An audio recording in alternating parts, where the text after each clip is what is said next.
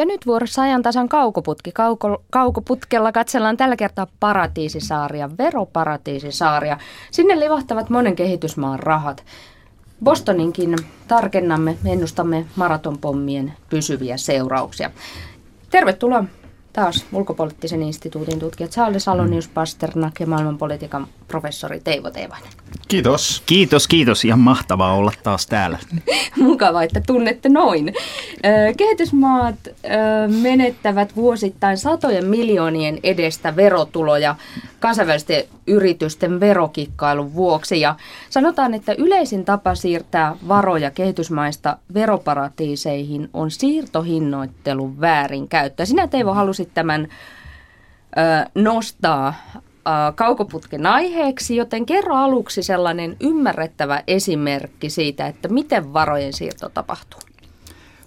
No nyt viime perjantaina tuli tämmöinen ihan upouusi tapaus, jossa Kenian viranomaiset totes, että Keniassa toimiva suuryritys Karu Tuuri, joka tuottaa 580 miljoonaa ruusua vuodessa ja tuo 10 prosenttia Euroopankin leikkoruusuista, niin kun se tuo niitä ruusuja vaikkapa Eurooppaan, se tapahtuu Dubain kautta. Ja Dubaissa oleva tytäryhtiö ostaa nämä Keniasta hyvin halvalla ja myy ne taas melkoisen kalliilla Eurooppaan, jolloin sinne Keniaan jää hyvin vähän verotettavaa voittoa, Eurooppaankin jää aika vähän verotettavaa voittoa. Verotettava voitto kasataan Dubaihin näillä kirjanpitokoukkauksilla, jossa taas erilaisten verohelpotusten muodossa tämän yrityksen kokonaisveroaste laskee huomattavasti. Keniassa tämä todettiin laittomaksi. Tätä tapahtuu valtavasti maailmassa. Osa siitä on aivan laillista verosuunnittelua, osa on siinä rajamailla olevaa niin sanottua aggressiivista verosuunnittelua ja osa on sitten laitonta, niin kuin tämä Kenian tapaus oli, mutta viranomaisilla on usein hyvin vähän mahdollisuuksia seurata tätä, valvoa tätä ja rangaista näitä tekijöitä. Suomessahan tähän on nyt alettu ihan tänäkin vuonna kiinnittää aiempaa enemmän huomiota, mikä on hienoa. Eli kyse on siis saman kansainvälisen konsernin eri maissa olevista tytäryhtiöistä, jotka ostavat ja myyvät toisilleen tavaroita ja palveluita, lainoja ja sen sellaista yli- tai alihintaan ohjatakseen sitten konsernin voitot siihen maahan tai sille saarelle tai alueelle, jossa verotus on alhainen tai olematon. Tämä on niin kuin tämä. Kyllä juu, mm. ja se ei välttämättä ole laitonta. Esimerkiksi Stura Enso on pitkään tuonut, kun se tuo Brasiliasta, niin kuin täällä tiedetään, sellua paljon Suomeen ja jää suomalaisia sellutyöntekijöitä työttömäksi ja näin, niin se sellu ei suinkaan tuu kirjanpidollisesti suoraan Brasiliasta Suomeen, vaan on Stura Enso Hollanti, joka ostaa sen sellun halvalla Brasiliasta ja myy sen sitten paljon kalliimmalla Suomeen. Voitot kasaantuu sinne Hollannin Stura Ensolle – joka usean vuoden ajan on maksanut keskimäärin 1,4 prosenttia veroja voitoistaan Hollannin verolainsäädännön vuoksi. Suomen verottaja on todennut, että tämä on ihan fine. Se hinta, millä Hollannista sitä myydään Suomeen, on markkinahinta. Se, miten Brasilialsta sitä myydään Hollantiin, niin siihen taas Suomen verottaja ei pysty sen kummemmin puuttumaan. Ja tätä ei ole siinä mielessä todettu missään laittomaksi, mutta tämä on sen tyyppistä verosuunnittelua, josta Stura Enso on saanut kylmää vettä niskaansa ja tänäänkin varmaan Stura Enso yhtiökokouksessa tämä asia nousee tavalla tai toisella esille, mutta laittomuutta siinä ei ole todettu. Ja voi olla, että sellu tai ö, ruusut eivät ollenkaan käy tässä tietyssä maassa. Joo, ne on ihan kirjanpitokoukkauksia. Et, hmm. et ne on banaanikaupassa, tämä on tosi yleistä e, e, Esimerkiksi Dubaissa olin siellä noin kuukausi sitten, niin siellä ei kauheasti näitä leikkokukko peltoja näkynyt. Hiekkaa kyllä, jos sieltä myytäisiin, niin voisi ymmärtää, että se tulisi sitä kautta. No mutta mitä Charlie ajattelet tästä, tästä toiminnasta? Onko tämä syvästi moraalitonta? Ähm, no, Teivo sä totesi, niin, niin se on laillista ja joissakin tapauksissa oikein sitä tarvitaan, koska etenkin suuren yrityksen, niin että jotenkin voitaisiin miettiä, että mikä on tuottavaa toimintaa tai ei, niin ne niin kuin sisäiset kulut pitää avata. Ja ainoa tapa tehdä tämä on kirjanpidollisesti, niin, niin sitä kyllä tarvitaan. Um, ja itselle tämä suurin kysymys on tämä laillisuus, oikeudenmukaisuus tai justice-näkökulma. On asioita, Suomessakin tulee esille ää, aika usein asioita, jotka on sinänsä laillisia, mutta normihenkilön maailmassa, niin, niin se oikeudenmukaisuuskysymys on, on, on sitten paljon vaikeampi. Ähm, kyllähän sillä on niin kuin merkittävä ähm, vaikutus, jos ajattelee, että arvioitu yli 60 prosenttia kaikesta kansainvälisestä kaupasta on yritysten sisäistä kauppaa. Eli vaikka niistä vain osa tulisi tämän sanotaan harmaan tai laittoman alueen alle, niin puhutaan sadoista miljardeista, niin iso juttu.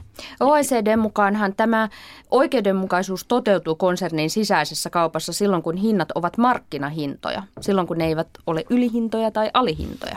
Joka on helppo, jos puhutaan kynistä tai mistä tahansa muusta, mutta jos puhutaan siitä, että Apple tai Shell myy tytäryhtiölle oikeuden käyttää heidän logoansa – niin mikä on Applen logon hinta? Tai jonkun konsultin palveluita, että meillä nyt vaan sattuu olemaan todella pätevät konsultit, no, joita jos, meidän tytäryhtiö velottaa aika kovaan hintaan, ja sit siinä on vaikeampi mennä siihen väliin. Noin yleisemminhän tämä kuvastaa sitä, että kun me ajatellaan usein, usein maailmanlaajuista kapitalismia ikään kuin vapaan markkinatalouden toiminnan, toiminnan kenttänä, että siellä on niin kuin kysynnän ja tarjonnan lait, jotka määrittää nämä hinnat. Näinhän meille opetetaan. No nyt me huomataan, että nämä hinnathan on usein määritelty yritysten strategisen suunnittelun konttoreissa. Ne on suunniteltuja hintoja. Ja tämä paljastaa tämmöisen valtavan suunnitelmataloudellisen tai joidenkin mukaan komentotaloudellisen ulottuvuuden reaalikapitalismissa. Reaalikapitalismi on suunnitelmataloutta taloustieteen perusoppikirjojen kysynnän ja tarjonnan käppyrät kuvastaa sen tyyppistä markkinataloutta, jota se kuva, mitä meille nyt hahmottuu maailmankaupasta, muun muassa näiden esimerkkejä, niin kuin Charlie sanoi, selvästi yli puolet maailmankaupasta on yritysten sisäistä kauppaa, niin se on jotain ihan muuta kuin nämä kysynnän ja tarjonnan käppyrät antaisi meidän ymmärtää. Se on poliittisesti suunniteltua komentotaloutta. Ja komento, niin, ei, olisin, olisin vain, tuli tästä poliittisesta suunnittelusta mieleen, niin ähm, mehän äh, Euroopan unioni tekee tätä, Suomi tekee tätä, niin annetaan, tehdään kehitysyhteistyötä, ähm, apua, se budjetti, globaali kehitysyhteistyöbudjetti on pienempi kuin tästä toiminnasta aiheutuvat veromenetykset. Eli, eli me, me, me, me äh, tehdään lailliseksi kaikki tämä toiminta, joka kun katsoo sitä top-listaa, että missä maissa eniten menetään veroja, no ei yllättäen maissa, jossa on vähän tota, niin huonompi edes hallinnollinen kyky toimia. Ää, äh, sitten halutaan tukea heitä kehitysyhteistyön kautta. Ää, vähän paikataksemme ehkä tätä omaa tuntoa siitä, että miten, ää, no, ää, mitä se nyt kauniisti sanoisi, ää, heitä ei kohdella niin, niin hyvin oikeudenmukaisesti siinä yritysmaailmassa.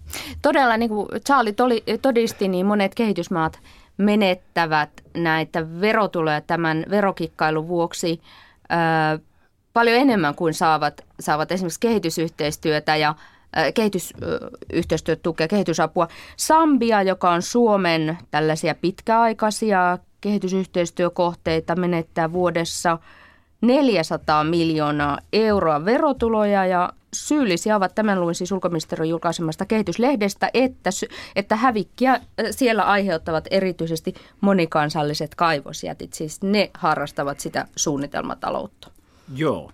Nythän on nimenomaan kaivannaissektorilla kaivosyritysten toimintaan saatu vähän uusia välineitä puuttua. Euroopan unioni on aivan äskettäin tehnyt uusia linjauksia, jossa ne alkaa vaatia kaivossektorilla toimivilta yrityksiltä maakohtaista kirjanpitoa. Maakohtaisella kirjanpidolla yleensä tarkoitetaan sitä, että tämän yhden konsernin tulisi antaa julkisesti tai veroviranomaisten käyttöön lukuja siitä, että mitä sen kaikki eri tytäryhtiöt tekee yhteensä kussakin maassa, jotta voitaisiin laskea sitten maakohtaisesti tämän yrityksen tekemät voitot siellä ja tällä tavalla pystyä kontrolloimaan tätä verosuunnittelua tai veronkiertoa hieman aiempaa paremmin. Ja tämä on hieno edistys askel. Mä en usko, että tämä on mikään kauhean ratkaiseva edistysaskel maailman muuttamisessa oikeudenmukaiseksi, mutta ihan oikeaan suuntaan. Ja sehän on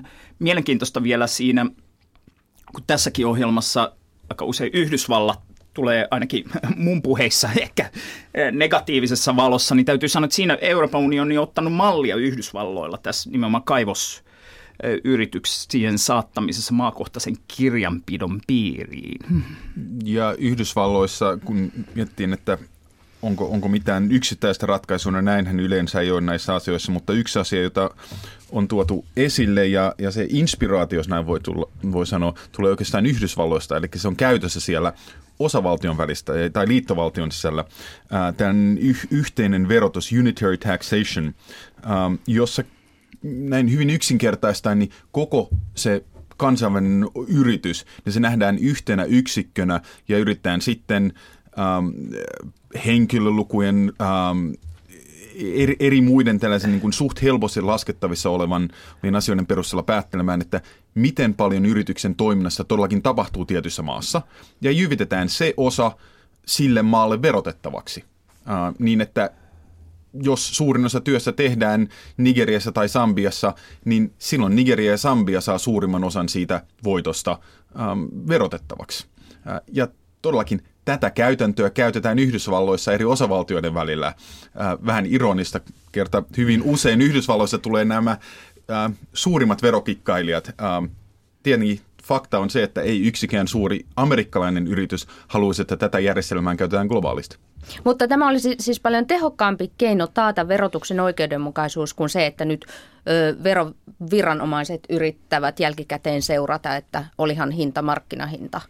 No kun niitä yksittäisiä markkinahintoja, niitä kauppatoimenpiteitä on niin valtavasti, niin ei verottajalla ole mahdollisuuksia kaivaa auki jokasta, että miksi toi nyt yli- vai alihintaan noita ämpäreitä tai noita kyniä. Sieltä löytyy, jos katsoo Yhdysvaltojen tullitilastoja vaikka, niin löytyy tämmöisiä niin kuin satojen dollareiden ja tavallisia kuulakärkikyniä tai ämpäreitä tai appelsiinimehulitroja, jo, jo, joista niin kuin näkee sieltä tullitilastoista, että tässä on nyt joku haisee tosi pahasti, mutta että siihen ilmiöön pääsisi kiinni katsomalla yksittäisiä tapauksia, niin se on tosi hankalaa. Että tämä Charlin esittelemä ratkaisumalli on yksi tapa koittaa saada tätä verottajien hanskaan. Kun ajattelee, siis kehittyneet äh, byrokratiat, verobyrokratiat, jos ne eivät kykene tähän, vaikka käytetään satoja miljoonia tähän, niin miten voi olettaa, että joku kehitysmaa kykenisi tähän,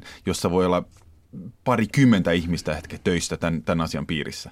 Suomessa on 37 henkilöä, tarkistin asian verohallinnossa seuraamassa tätä siirtohinnoittelua. Ja Suomikin menettää verotuloja joko vahingossa tai tarkoituksella väärin, väärin tehdyn siirtohinnoittelun vuoksi. Näin kertoo johtava vero, veroasiantuntija Sami Laaksonen. No siirtohinnoittelu tai oikeastaan virheellinen siirtohinnoittelu on aiheuttanut viime vuonna tehtyjen tarkastusten mukaan eh, noin 80 miljoonan euron veromenetykset suomalaiselle veronsaajalle. Eli Suome, Suomessa tehdyssä verotarkastuksessa tehtiin yhteensä 300 miljoonan euron edestä verotettavaan tuloon lisäyksiä ja tämä johti sitten siihen, että yhtiöt joutui maksamaan noin 80 miljoonaa euroa enemmän veroja. Että tämä on suurin piirtein se koko luokka, mikä, mikä siirtohinnottelussa, virheellinen siirtohinnottelu, mitä se aiheuttaa verotulojen menetyksiä. Kerro esimerkki veronkiertotarkoituksessa tehdystä siirtohinnottelusta tai siirtohinnottelun väärinkäytöstä. No sen tyyppisiä tilanteita tietysti voisi olla niin kuin sellaiset tilanteet, että jos tehdään ihan jotain konsernin sisäisiä järjestelyitä, jo, joilla ei oikeastaan niin kuin ole mitään liiketaloudellista perustaa, tai ainakin se peruste on niin kuin hyvin vaikeasti sieltä havaittavissa.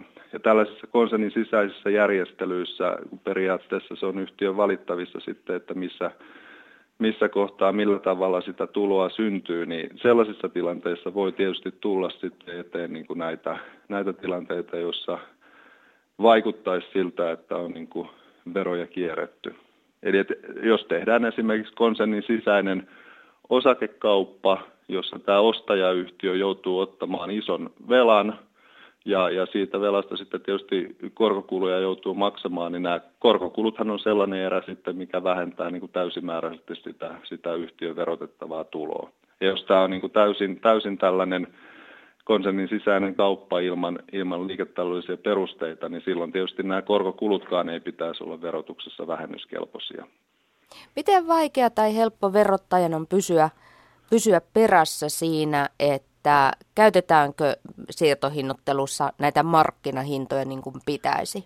No tietysti tämä, tämä edellyttää oikeastaan sitä, että, että ne tilanteet tutkitaan perusteellisesti, eli, eli että on selvitettävä se, että minkälaista toimintaa yhtiöt harjoittaa, minkälaisilla riskeillä ja sen perusteella vasta pystytään tekemään sitä johtopäätöksiä, että minkälainen se hinnoittelun pitäisi olla. Eli tämä ei ole tosiaan sellainen tilanne, että sen pystyisi niin kuin päältä päin tarkastellen niin kuin sanomaan, että onko, onko siirtohinnoittelu pielessä vai ei, vaan että se edellyttää tosiaan niin kuin, niin kuin tota asian perusteellista, syvällistä tutkimista ja siinä se tuo niin kuin tietysti tähän sen vaikeuden. Et tietysti niin kuin tämä aineeton omaisuus ja esimerkiksi lisenssimaksut ja muu, niin, niin se on tietysti sellainen vaikea kokonaisuus, minkä, minkä kanssa sitten kaikki verohallinnot ja, ja tota, yrityksetkin tietysti on niin kuin aika hankalan paikan edessä, että millä tavalla se aineettoman omaisuuden tuottama tulo sitten pitäisi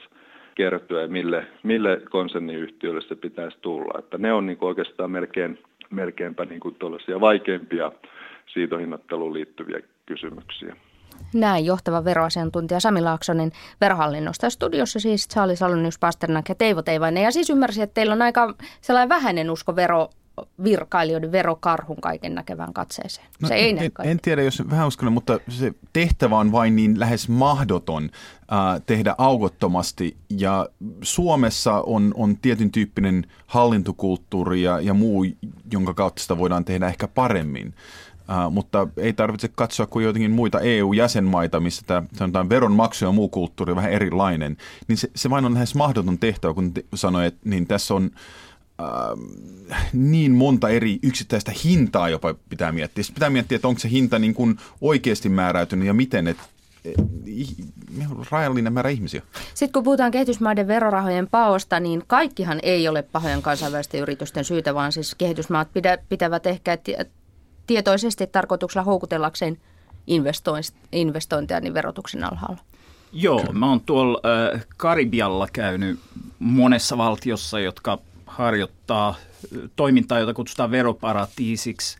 Ja ne usein sanoo, että mitä te eurooppalaiset nyt tuutte tänne uuskolonialisteina säheltämään. Pieniä maita, 100 000 asukasta, ei oikein banaanikauppa enää toimi, turismi vähenee kohta puoleen, kun kansainvälinen lentäminen tulee kalliimmaksi.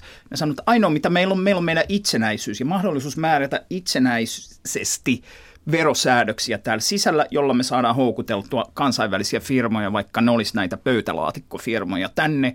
Me tehdään sillä just niin paljon tuottoa, kun me itse katsotaan olennaiseksi. Älkää tulko sekaantumaan tänne meidän tapaan toimia, se on uusi kolonialismi. Ja tämä on semmoinen toinen näkökulma. Ja tähän. nyt lopetetaan sekaantuminen, ei sekaannuta enää, mennään eteenpäin. Otetaan pari lyhyttä uutista. Yhdysvaltain Time-lehti jälleen julkaisi maailman sadan vaikutusvaltaisimman ihmisen listauksen. Sieltä löytyy tällaisia henkilöitä kuin intialainen Bollywood-näyttelijä Amir Khan, tenniksen pelaaja Kiinasta siis Lee Na, no Barack Obama, Pohjois-Korean Kim Jong-un, sitten pakistanilainen Malala Yousafzai, joka siis joutui Talibanin uhriksi, kenet Teivo olisi nostanut maailman vaikutusvaltaisimmaksi ihmiseksi. Tai sinne kärkijoukkoon. No mielellään tämän keskustelun pohjalta sanoisin, että sen mulle tällä hetkellä nimettömän henkilön, joka Keniassa nosti tämän karuturiyhtiön siirtohinnottelukäytännöt näkyviin ja alkoi pitää siitä meteliä, koska tästä voi tulla jonkinlainen ennakkotapaus siihen. Tämä on Afrikassa yksi ensimmäisistä tapauksista, jossa monikansallisesti toimiva firma saadaan nalkkiin laittomasta siirtohinnottelusta, niin – toivon mukaan jälkikäteen, kun ajatellaan tätä, niin siitä voisi löytyä tämän vuoden ja vuosikymmenen yksi merkittävimmistä henkilöistä, joka kenties jää aina nimettömäksi.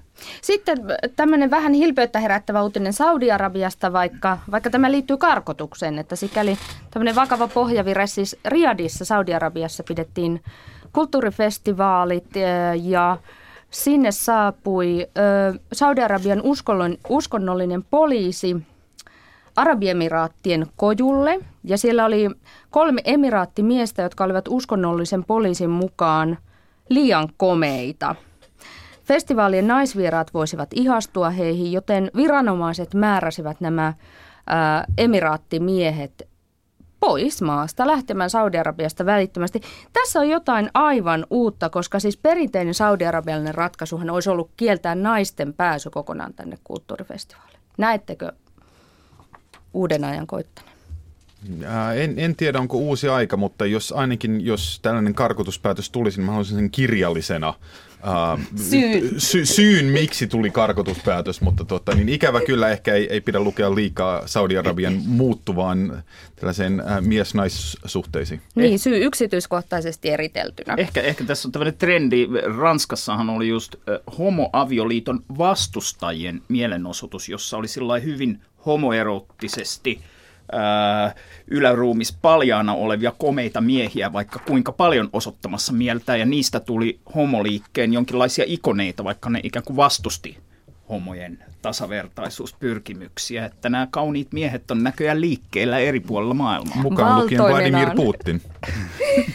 no niin, mennään sitten toisen maailman supervaltaan, siis Putinin kautta, Venäjän kautta. Kuukauden kuva se tulee Bostonista ja sen on ö, Charlie valinnut. Kerro.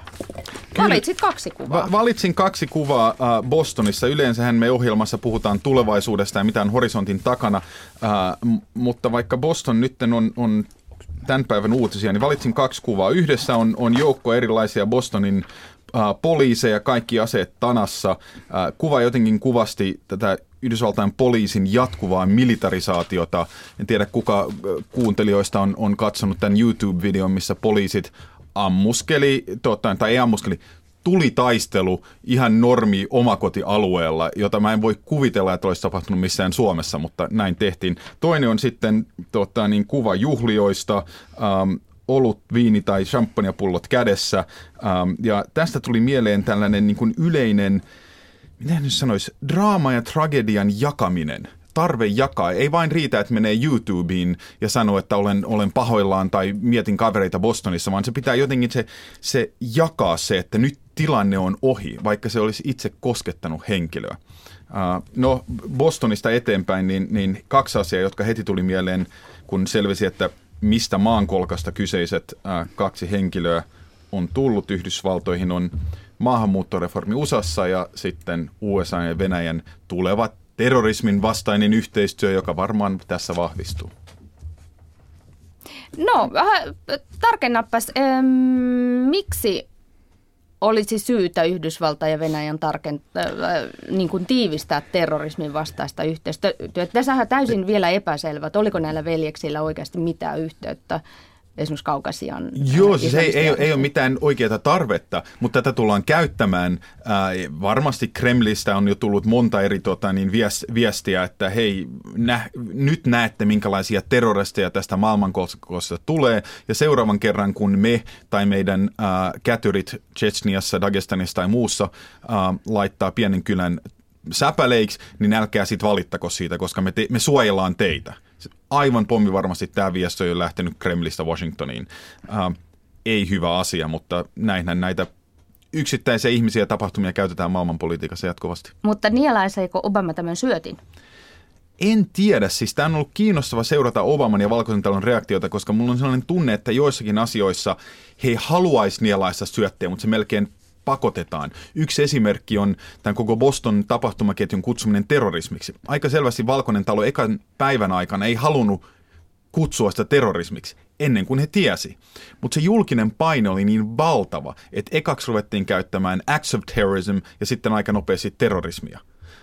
Vaikka ei heillä välttämättä ollut mitään parempaa tietoa kuin muillakin, niin sen takia mä vähän pelkään, että tämä julkinen paine melkein ajaa siihen suuntaan. Ja Obama on osoittanut, että hän presidenttinä niin äh, valitsee taistelunsa niin sanotusti. Jos tämä ei ole hänen mielessä tärkeä asia, hän hyväksyy sen ja sitten keskittyy niihin hänen, hänelle tärkeisiin asioihin.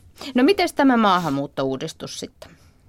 No se on, pitää myöntää, että yksi ensimmäistä ajatuksista kun näin, että kyseisten kahden äh, miehen nimet ja mistä he olivat alkuperäisin tullut tai heidän matkansa, että tätä tullaan ehdottomasti käyttämään USAn maahanmuutto lakijärjestelmän muutosta vastustavana esimerkkinä.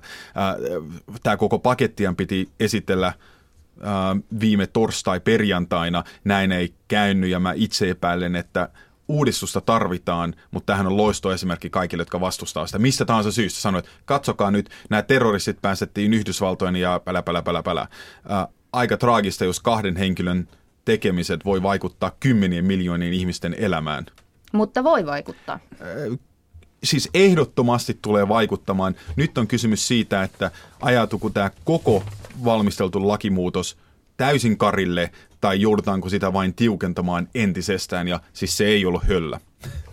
Mites Teivo näet tämän traagisen tapahtuman pitkän, no pitkän tähtäimen, jos nyt, nyt tuli huono kielikuva, mutta nämä pitkän aikavälin seuraukset?